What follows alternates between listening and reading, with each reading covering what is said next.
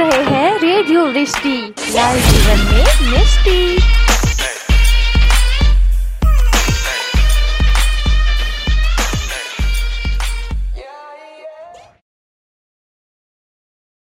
Hello listeners कैसे हैं आप सब? आप सुन रहे हैं रेडियो वृष्टि और मैं हूँ आरजे शिल्पी। एक बार फिर हाजिर हूँ आप सबके लिए कहानियों का अनोखा पिटारा लेकर।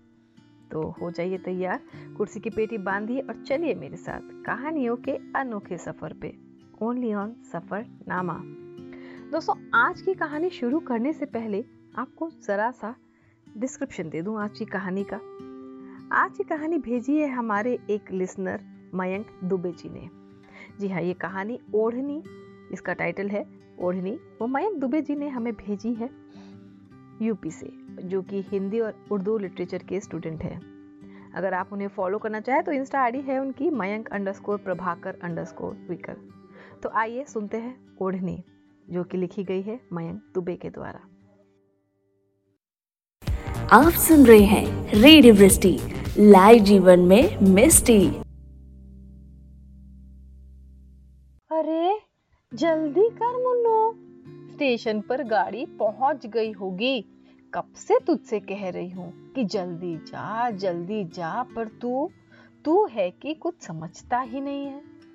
माँ ने अपने चिड़ शिकायत भरे लहजे में चिल्लाते हुए कहा, अरे चाची, भारतीय रेल कभी अपने समय पर नहीं पहुँचती। हमेशा दस पाँच मिनट ऊपर नीचे चलता है। हाथों में मेहंदी लगाए कमरे से निकलती बिन्नी दीदी बोली, अरे बिन्नी तुम तो बोलो ही मत, तुमने ही इसे बिगाड़ रखा है। अब जब शादी करके चले जाओगी ना तब देखती हूँ कैसे लाड साहब के काम होंगे। माँ ने दीदी को ताना सुनाते हुए कहा, मम्मी मम्मी, मेरी लाल कुर्ती नहीं मिल रही। छोटी ने अपने कमरे से माँ को आवाज़ लगाते हुए कहा, हमसे ही पूछो छोटी तुम, हम ही पहन के बैठे हैं। कपड़े इनके, पहने या खोजे मम्मी? इतना काम फैला हुआ है, चार दिन में शादी है और इनकी लाल कुर्ती खोजने बैठे हम। मम्मी ने छोटी पर चिल्लाते हुए कहा, अरे बिन्नी, तुम्हारे भाई साहब गए कि नहीं स्टेशन? माँ ने कटाक्ष में दीदी से पूछा, बस जा रहा हूँ माँ, जूता बाँध रहा हूँ। मैंने एक पैर में जूता डालते हुए कहा अच्छा सुनो, वो लौटते हुए नुक्कड़ वाली मिठाई की दुकान से सबको नाश्ता पानी करवाते हुए आ जाना। और वो बच्चों के लिए कुछ कुरकुरे उरकुरे लेते आना। माँ ने मुझे समझाते हुए कहा, सबको नाश्ता पानी करवाते आना, जैसे आपके भाई को जानती नहीं है आप। बैठेंगे वह नुक्कड़ वाली दुकान पर नाश्ता करने? मैंने व्यंग भरी आवाज़ में माँ से पूछा, सुनो मन्नू, तुम ना हमसे जबान मत लड़ाया करो। बस जितना बोल देते हैं उतना कर लिया करो। मम्मी ने फिर चिल्लाते हुए कहा, अरे चाची आप जरा एक मिनट मेरे साथ चलो। और मुनो तुम क्या बैठे टाइम पास कर रहे हो? जाओ ना, मामा जी की ट्रेन आ गई होगी।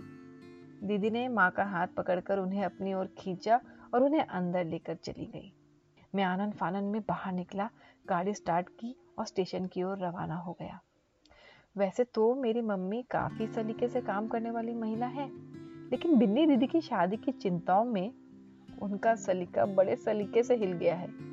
बिन्नी दीदी मेरे बड़े पापा की इकलौती बेटी है। वह कुछ पाँच साल की रही होंगी जब मम्मी पापा की शादी हुई थी।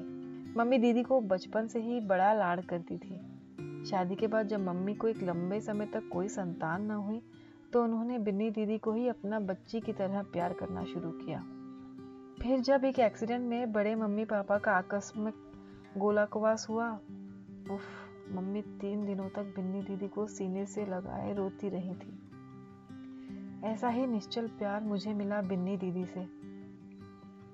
बचपन से लेकर आज तक हर बार मेरे सामने ढाल बनकर खड़ी रहती है वो। इतनी सारी बातों को सोचता हुआ गाड़ी लेकर मैं चौक तक पहुँचा। तो सोचा क्यों ना रेडियो सुना जाए। बाकी कहानी दोस्तों, एक छोटे से ब्रेक के बाद सुनते रहिए radio Vrishti.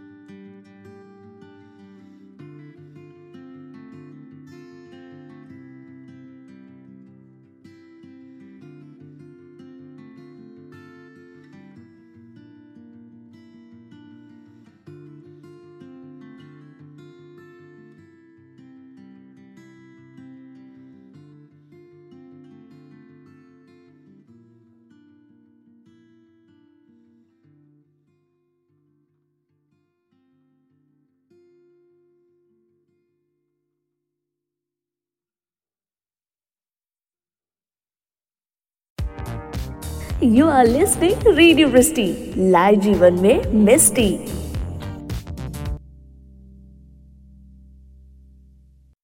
आहा, गानों की धुन में डूबा मैं, स्टेशन पहुँचा। गाड़ी पार्किंग में लगाई और स्टेशन की टिकट लेकर अंदर गया। अंदर बिन्नी दीदी की बात को चरितार्थ होते पाया कि भारतीय रेल हमेशा लेट होती है। आज भी मामा जी की गाड़ी पूरे तीस मिनट लेट थी। अब इंतज़ार तो करना ही था। तो साइड में लगी बेंच पर बैठ गया। यह इंतज़ार भी कि पल भी कितने अजीब होते हैं ना। वैसे तो टाइम बीतते पता भी नहीं चलता, लेकिन ज़रा इंतज़ार क्या करो किसी का? बस, जैसे यह समय घोड़े से कछुआ हो जाता है। खैर धीरे धीरे इंतज़ार के पल भी ख़त्म हुए और मामा जी की गाड़ी की अनाउंसमेंट हुई। अगले पाँच मिनट में गाड़ी मेरे सामने थी। मामा जी ने मुझे अपनी भारी भरकम आवाज़ में पुकारा। अरे मुन्नू, इधर हैं हम, इधर इधर आओ। मैं तुरंत ही बी टू कंपार्टमेंट के गेट के पर पहुँचा और मामा जी का सामान उतारा। नमस्ते मामा जी, मैंने कहा। हाँ हाँ नमस्ते नमस्ते। अब यहाँ यज्ञ करने मत बैठ जाना, सामान उतारो जल्दी जल्दी। मामा जी ने अपनी रौब द्वार आवाज़ में कहा। मामा जी के पीछे ही मामी खड़ी थी और तपाक से बोल पड़ी अजी क्या आप भी बेचारा कितनी दूर से आया है हमें लेने और ऐसे बोल रहे हो? और मुन्नू कैसे हो बेटा? मामी जी, नमस्ते, मैं अच्छा हूँ। सफ़र में कोई दिक्कत नहीं हुई ना? मैंने मामी जी से पूछा। अरे नहीं नहीं, सब ठीक रहा। मामी जी ने जवाब दिया।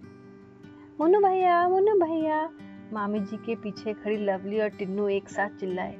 अरे हाँ हाँ तुम्हारे मुन्नू भैया अब जल्दी उतरो। मामा जी ने फिर धमकी भरे स्वर में कहा, इन सबको उतार कर मैं भी मुड़ा ही था कि मामी बोल पड़ी। अरे मुन्नू बेटा, पीछे ऋतु भी होगी, उसकी भी मदद कर देना। मामी की बात पर मैंने मुड़कर ट्रेन की कंपार्टमेंट में झांका।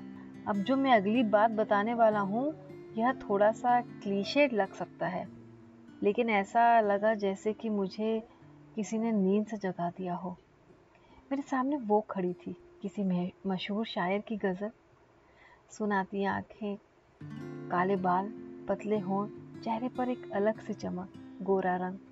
लेकिन इन सब में जो सबसे खास थी, वो थी उसके दोनों भावों के बीच लगी छोटी सी काली बिंदी। उसे देखकर ऐसा लगा जैसे मैं वहाँ होकर भी वहाँ नहीं था। तप्त, निशब्द, जैसे किसी जादूगर ने मेरी नज़रों को बाँध सा दिया हो। बाकी कहानी एक छोटे से ब्रेक के बाद। सुनते रहिए सफ़र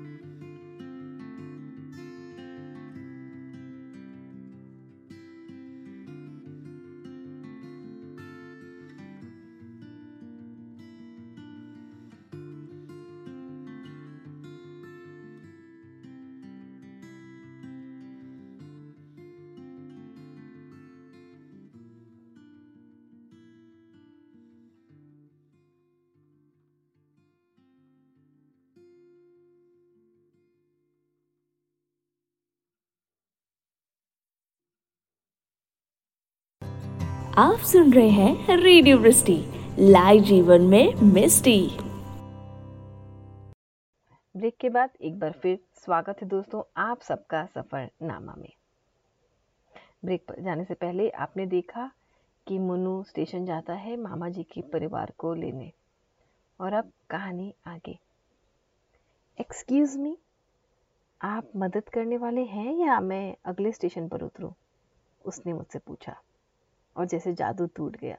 अरे सॉरी एक मिनट, आइए प्लीज़ मैंने उसका सामान लेते हुए कहा, वह नीचे उतरी और मामी जी के पास जाकर खड़ी हो गई। मैंने सारा सामान एक जगह पर रखा और मामी जी से पूछा, मामी, इनकी तारीफ़? इससे पहले कि मामी कुछ बोले, वह खुद ही बोल पड़ी। जी, कीजिए। उसकी बात ने मेरे चेहरे पर हल्की सी हँसी बिखेर दी। अरे, मुन्नू वो मेरे गोरखपुर गोरखपुर वाले काना भैया है ना, यह उनकी बड़ी बेटी है, नियति। सब इसे प्यार से रितु बुलाते हैं। और रितु, यह है बिन्नी के चाचा का बेटा, मुन्नू। मनीष मनीष, जी, मनीष नाम है मेरा। मैंने तपाक से अपना परिचय दिया। कुली, ओ कुली भाई, जरा ये सामान उठाकर बाहर रख दो ना। मामा जी ने कुली को आवाज़ लगाई। मैंने और कुड़ी ने मिलकर थोड़े थोड़े सामान उठा लिए और हम स्टेशन से बाहर निकल आए। गाड़ी में सामान रखा और घर की ओर रवाना हुए। रितु पिछली सीट पर दाई तरफ़ की खिड़की के पास बैठी हुई थी। मैंने गाड़ी का रियर व्यू मिरर एडजस्ट करना चाहा, लेकिन बगल में बैठे मामा जी की वजह से कर ना सका। गाड़ी वहाँ से स्टार्ट होकर मोहन स्वीट शॉप पर रुकी। मम्मी ने कहा था ना सबको चाय नाश्ता करवाने के लिए। मामा जी आइए, थोड़ा चाय नाश्ता कर लेते हैं, फिर चलेंगे, मैंने कहा। वक्त की बर्बादी तो कोई तुमसे सीखे, मुन्नू। घर में बिटिया की शादी है, इतने काम होंगे और इनको चाय नाश्ता करना है। मामा जी ने अपने वर्चस्व का एहसास कराते हुए कहा। अरे नहीं, मामा जी, अभी आप लोग घर पहुँचेंगे, इसके बाद वहाँ काम फैले हैं। फिर कैसे होगा नाश्ता पानी? और माँ ने कहा था कि नाश्ता करवाते आना। अब अगर नहीं करवाया तो माँ मुझे नहीं छोड़ेंगी, मैंने स्पष्ट करते हुए कहा। अजी, अब बेचारा इतना कह रहा है तो थोड़ा बहुत नाश्ता कर ही लेते हैं ना? मामी ने मेरा समर्थन करते हुए कहा। चलो, कर लो नाश्ता। आखिरकार मामा जी का आदेश प्राप्त हुआ। हम सभी गाड़ी से उतरे। बच्चों ने चाय पीने की जिद की। मैंने उन्हें समझाते हुए कहा कि बच्चे चाय नहीं पीते और उन्हें कोल्ड ड्रिंक दिलवा दी। इसके बाद मैंने चार चाय मंगवाई। कुल्लड़ की चाय एक एक करके सबकी ओर बढ़ाते हुए मैंने रितु के हाथों में कुल्लड़ पकड़ाया। एक हाथ में कुल्लड़ संभालते हुए दूसरे हाथ से अपनी दो लटों को उंगली से कान के पीछे धरते हुए चाय के कुल्हड़ को अपने होठ से लगाया। तो उसे देखकर ऐसा लगा कि जैसे किसी ने मुझे सारी कायनात के रंगों में रंग दिया हो। मुझे उसको देखकर कोई सुध नहीं ना रही। जैसे किसी भ्रमर ने नए खिले फूल को देखकर अपनी सारी सुदबुद्धि खो दी हो। अभी मैं इन सब ख्यालों में डूबा ही था कि अचानक लवली दौड़ते हुए मुझसे तकड़ा गई और मेरे हाथ की गर्म चाय छलक कर दूसरे हाथ पर जा गिरी। अरे, संभालो मुन्नू लगा तो नहीं, मम्मी, मामी चिल्लाई। नहीं नहीं, मामी, बच गया। ज़्यादा नहीं लगा है। बस लगा ज़रूर है। मैंने ऋतु पर से अपनी नज़र हटाते हुए कहा, बुआ, कहिए कि ध्यान इधर उधर हो जाए तो अक्सर हाथ में रखी अपनी ही चीज़ नुकसान पहुँचा सकती है। ऋतु ने मज़ाक भरे अंदाज में कहा, लेकिन मुझे ये ज़रूर पता चल गया कि उसे यह भन भनक थी कि मैं देख रहा हूँ उसे। बाकी कहानी एक छोटे से ब्रेक के बाद। सुनते रहिए सफ़र नामा अगर आप भी किसी से प्यार करते हैं तो अपने प्यार को ना होने दीजिए लॉकडाउन शेयर कीजिए अपने पार्टनर के साथ रेडियो वृष्टि के रोमांटिक भरे गाने। Keep listening radio Vrishti live जीवन में मिस्टी ब्रेक के बाद एक बार फिर स्वागत है दोस्तों आप सबका सफ़र नामा में। अब तक आपने देखा कि मयंक सबको चाय नाश्ता कराता है और उसके हाथ में गरम गरम चाय गिर जाती है। और अब कहानी आगे। मैंने तुरंत खुद को संभाला और अपना हाथ धोकर आगे बढ़ के पेमेंट करने लगा। अच्छा तो अब तुम करोगे पेमेंट हमारे सामने। मामा जी का वही रोप भरा स्वर आया। मैंने अपने हाथ अपने बढ़ते हाथ पीछे खींचे और मामा जी को पेमेंट करने दी। हम सब गाड़ी में बैठकर घर पहुँचे। अब तक पापा भी घर पहुँच चुके थे। अरे भाई साहब, नमस्ते, कैसे हैं आप? पापा ने बड़े आदर भाव से आगे बढ़कर मामा जी को नमस्ते किया। मिश्रा जी, आपसे हर बार मिलने पर यही लगता है जैसे पहली बार मिल रहे हो। अचानक मामा जी के स्वर, स्वरों की वर्चस्व विनीत भाव में बदल गया। अरे भाई साहब, ये तो आपका बड़प्पन है। आपके आने से ऐसा लगता है मानो बड़ी भाभी का स्नेह बरस पड़ा हो। अब बिन्नी को उनका भी आशीर्वाद मिल जाएगा, पापा ने कहा। मिश्रा जी, आपके और निर्मला बहन के रहते बिन्नी को अन्य किसी के आशीर्वाद की ज़रूरत नहीं। आप लोगों ने दीदी और जीजा जी के जाने के बाद जितने प्यार से बिन्नी का ध्यान रखा है, वह तो इस जमाने के लिए एक उदाहरण है। मामा जी ने हल्की सी नमी को आँखों से पोछते हुए कहा। अरे, अब आप लोग भावुक मत भावुक मत होइए। खुशी का मौका है। और भाई साहब, नमस्ते। कैसे हैं आप? मामी ने कुछ संभालते हुए बात को कहा। नमस्ते नमस्ते भाभी, मैं एकदम ठीक हूँ। आइए आइए ना, आओ बच्चों। पापा ने सबको प्यार से अंदर आने का इशारा किया। तभी उनकी नज़र ऋतु पे पड़ी। अरे, भाई साहब, ये बड़ी प्यारी सी बच्ची कौन है? नमस्ते, अंकल। ऋतु ने पापा को नमस्ते किया। नमस्ते बेटा। पापा ने बड़े प्यार से जवाब दिया। अरे ये हो हमारे गोरखपुर वाले साले साहब, है ना? कन्हैया भैया। उनकी बड़ी बेटी है नियति। प्यार से सब ऋतु बुलाते हैं। हमारे यहाँ रहकर वकालत की पढ़ाई कर रही है आजकल। अभी छुट्टियाँ थी तो हमने कहा, चलो, शादी में तुम भी चलो। मामा जी ने ऋतु का पूरा परिचय करवाया। हम्म हम्म हम्म वकील है। तभी हाजिर हो, जवाब है। पीछे खड़े मैंने दबे स्वरों में कहा, अरे वाह भाई साहब, यह आपने बहुत अच्छा किया। आओ बेटा, आइए भाभी। मुन्नू, सुनो, नौकर से कह दो कि भैया का सामान चार नौ मकान में जाएगा। चार नंबर वाले मकान में जाएगा, उन्हें रुकने की व्यवस्था वहीं करवा दो। और तुम ज़रा पता लगाओ कि यह गुड्डू टेंट वाले ने अब तक तो कुर्सियाँ क्यों नहीं भेजी है? पापा ने आदेश देते हुए कहा। जी पापा, देखते हैं। उनकी बात कर मैं आगे बढ़ा ही था कि अचानक रितु के हाथ में बंधे ब्रेसलेट से कुछ टूट कर गिरा। इससे पहले मैं उसे उठाता और उसे देता, रितु आगे बढ़ गई। तो ये सोच कर कि उसे दोबारा दे दूँगा, मैंने उठा लिया। वह राधा कृष्ण का एक लॉकेट था। मुझे समझ नहीं आया कि रितु उसे हाथों में क्यों पहने हुई थी? बहरहाल, इन बातों की ओर ध्यान न देते हुए मैं पापा के बताए कामों में लग गया। शादी की भागदौड़ में कब शाम हो गई, किसको पता, किसी को पता नहीं चला। घर पर और भी कई मेहमान ने आकर अपनी उपस्थिति दर्ज करवा दी थी। शाम होते ही घर का माहौल खुशियों की किलकारियों में डूबने लग गया। मैं सुबह से घर से निकला था, अब घर में दाखिल हुआ था। घर के मेन डोर के सामने आँगन पर एक पलंग पर बिन्नी दीदी बैठी चाय पी रही थी। मैं सीधा धनुष से छूटे तीर की तरह उनकी ओर बढ़ा और उनकी गोद में अपना सिर रखकर ज़मीन पर ही बैठ गया। चाय गिर जाएगी। क्या हुआ? दीदी ने चाय एक तरफ़ करते हुए मुझसे पूछा। अरे, क्या बताऊँ दीदी? शादी तुम कर रही हो, परेड मेरी हो रही है। सुबह का निकला हूँ, अभी घुसाऊं घर में। मैंने थके स्वर में उत्तर दिया। अरे अरे अरे मेरा बेचारा भाई। रुक एक मिनट। रितु, मुन्नू को भी चाय दे दो ये बड़ा थक गया है। दीदी ने रितु को आवाज़ देते हुए कहा, रितु और चाय, बात कुछ पल्ले नहीं पड़ी। अभी मैं समझने की कोशिश कर ही रहा था कि देखा, बालों को हेयर पिन के सहारे जूड़े में बांधे कमर पर दुपट्टा, कैसे रितु हाथ में चाय और नमकीन लिए हमारे किचन से निकली आ रही है। मेरे एक हाथ में चाय रखते हुए उसने अपनी कटाक्ष भरी वाली में कहा संभाल के सुबह जैसे गिरा, कर एम्प्टी मत कर दीजिएगा। सुबह जैसे मतलब? बिन्नी दीदी ने जिज्ञासावश जानना चाहा। अरे दीदी, कुछ नहीं। मैंने बीच में ही बात काटते हुए कहा। दीदी, माँ नहीं दिख रही कहीं? मैंने आगे पूछा। अरे चाची अच्छा वो मेरठ वाली बुआ है ना, छोटे दादाजी की बेटी। उनके और मम्मी के साथ कल के पूजा की तैयारियाँ देख रही हैं, मामी के साथ। बिनी दीदी ने बताया। अब तक रितु पुनः किचन से लौट चुकी थी। तो मैंने दीदी से पूछा, यह किचन में क्या कर रही है? माँ ने मेहमानों को मुन्नू समझा है क्या? जिसे देखो काम में लगा देती हैं। अरे, यह लड़की रितु जब से आई है, चाची की आँखों का तारा हो गई है।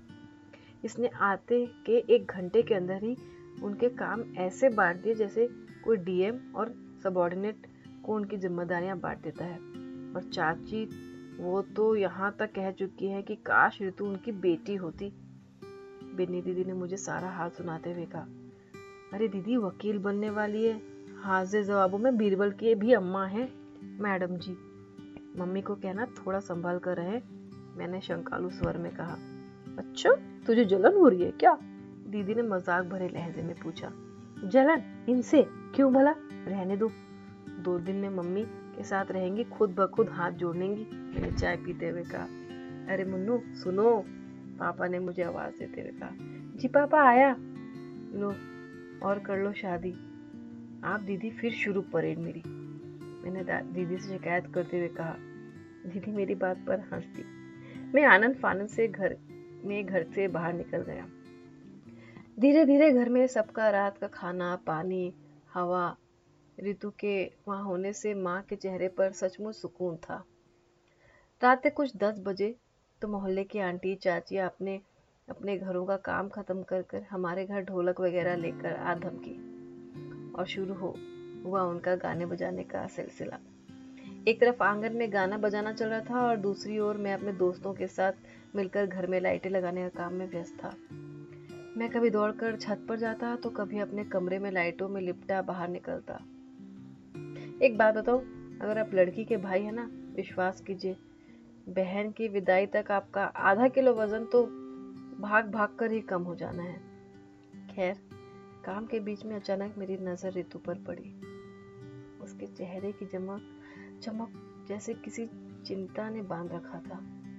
वो बार बार अपने हाथों की तरफ़ देखती। मुझे यह समझने में देर न लगी कि सुबह जो उसके हाथों से राधा कृष्ण का लॉकेट टूटकर गिरा था वह उसे ही लेकर चिंतित थी।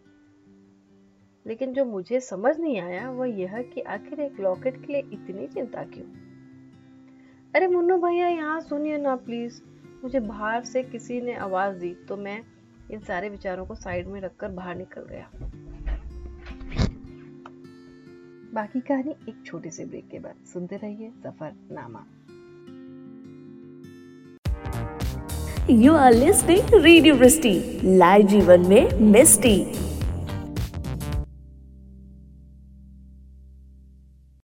एक बार फिर स्वागत है दोस्तों आप सबका सफरनामा में। अब तक आपने देखा कि मनु शादी कामों में बिज़ी था, पर उसने रितु के चेहरे की एक चिंता पढ़ ली कि वो अपने ब्रेसलेट के लिए परेशान हो रही है।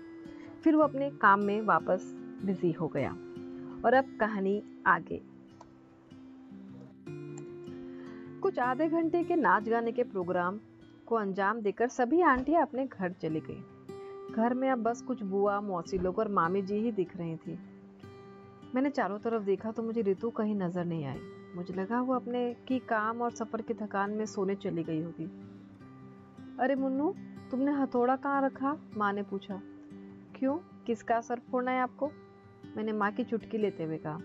हर टाइम मस्ती और खाली बकवास। एक वो रितु बच्ची है, कितने प्यार से बात करती है और एक ये है हमारे सुपुत्र। कल मिट्टी पूजन है उसके लिए, जो मिट्टी आई है, कुछ सख्त है, उसे फोड़ना है। अब अगर आपके प्रश्नों के उत्तर मिल गए हो तो कृपया हथौड़ा दे दीजिए, माँ ने कहा। अच्छा लाता हूँ, एक मिनट। मैं अपने रूम में गया और बहुत खोजा, लेकिन हथौड़ा वहाँ नहीं दिखा। फिर मुझे याद आया कि संभवतः मैंने छत पर छोड़ दिया था। मैं तेज़ी से छत पर पहुँचा और संभावना के अनुसार हथौड़ा वहीं था। मैं उसे लेकर वापस नीचे आने के लिए मुड़ा तो मुझे लगा कि जैसे छत पर कोई सिसक रहा है। मैंने चारों ओर देखा तो पाया कि पीछे की रेलिंग पर पास खड़ी हुई ऋतु सिसक कर आसमान की तरफ़ देख रही थी।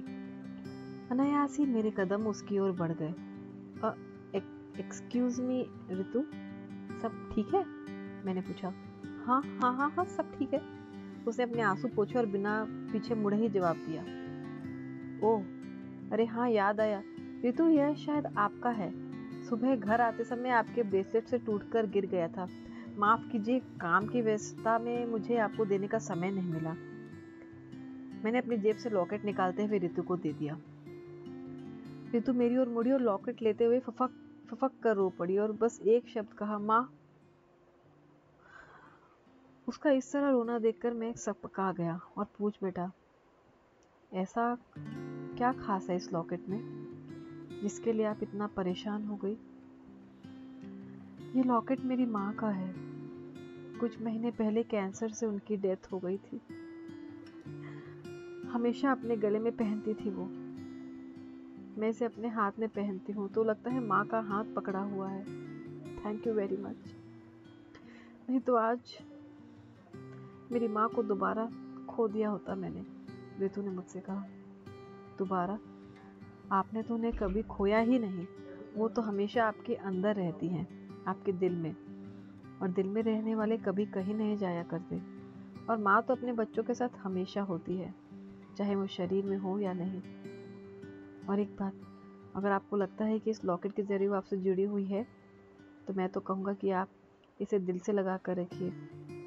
आपको उनकी गोद में रहने का एहसास होगा। अच्छा मैं चलता हूँ, वरना मेरी माँ इस हथौड़े से मेरा सिर फोड़ देगी। चलिए आप अपना ध्यान रखिएगा। इतना कहकर मैं मुड़ा और सीधे दौड़ता हुआ छत से नीचे उतर गया। हथौड़ा लेने गया था या बनाने?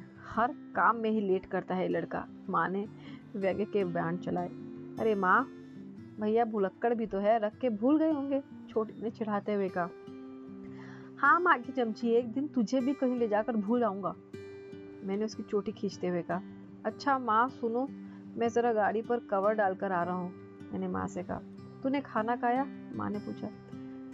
दीदी ने खाया, नहीं तो मैं कैसे, नहीं तो मैं कैसे खा लूँ? मैंने कहा। और जब शादी करके चली जाएगी तो क्या खाना पीछे दौड़? खाना पीना छोड़ देगा तू? माँ ने पूछा। नहीं माँ, लेकिन जब तक दीदी यहाँ है, मैं खाऊँगा उसके साथ ही। अच्छा ठीक है, गाड़ी पर कवर डालकर आता हूँ। छोटी, तू देख जरा रितु को बुला दे, उसने भी अभी तक कुछ नहीं खाया है। उसके बाद इसकी, इसका बिन्नी का और रितु का खाना बिन्नी के रूम में दे देना। मैं भाभी के साथ कल मिट्टी पूजन की तैयारियाँ देखने जा रही हूँ, माँ ने छोटी को कहा। मुझे जानकर बड़ा आश्चर्य हुआ कि रितु ने भी अभी तक कुछ नहीं खाया। मैं जल्दी से बाहर गया और गाड़ी ढक के आया। लवली और टीनू सो चुके थे, माँ और पापा स्टडी रूम में अपनी यादें ताज़ा कर रहे थे। घड़ी में रात के कुछ ग्यारह बारह बज रहे होंगे। दीदी, कब तक जीजा जी से फ़ोन पर लगी रहोगी? खाना खा लो। मैं चिल्लाता हुआ दीदी के रूम में दाखिल हुआ। मुझे नहीं गया था कि रितु वहाँ पहले से ही मौजूद थी। उसे देखकर मैं झिझक गया। अरे, आप मुझे पता नहीं था कि आप यहीं हो, मैंने कहा। तुझे तो कुछ भी पता नहीं रहता है। मैं अपनी सास से बात कर रही थी और तू इतना अजीब रहता है कि क्या बताऊँ? दीदी ने मेरा सर ठोकते हुए कहा। अरे दीदी सॉरी मुझे लगा तुम त्रिपाठी जी से बात कर रही हो। बस इसीलिए चिढ़ा रहा था। अच्छा दीदी, बुआ बता रही थी कि आपकी लव मैरिज है। कहाँ मिली थी आप जी से? रितु ने जिज्ञासा भरे शब्दों में कहा। दोस्तों, ये कहानी थोड़ी सी लंबी है तो इसे हम जारी रखेंगे अगले सप्ताह भी। कहानी ओढ़नी का शेष भाग हम सुनेंगे अगले सैटरडे। तब तक के लिए मुझे आज्ञा दे। मैं आपकी होस्ट और दोस्त RJ Shilpi signing off take care bye bye see you next week